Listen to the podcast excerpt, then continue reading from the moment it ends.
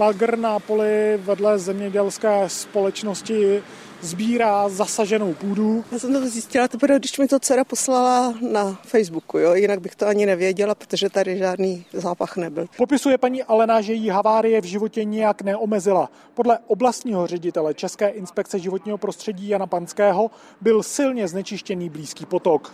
Jsme odebrali, jsou stále ještě v laboratoři a bude s tím zabývat policie České republiky. Přímo v areálu společnosti pracovala během středy těžká technika.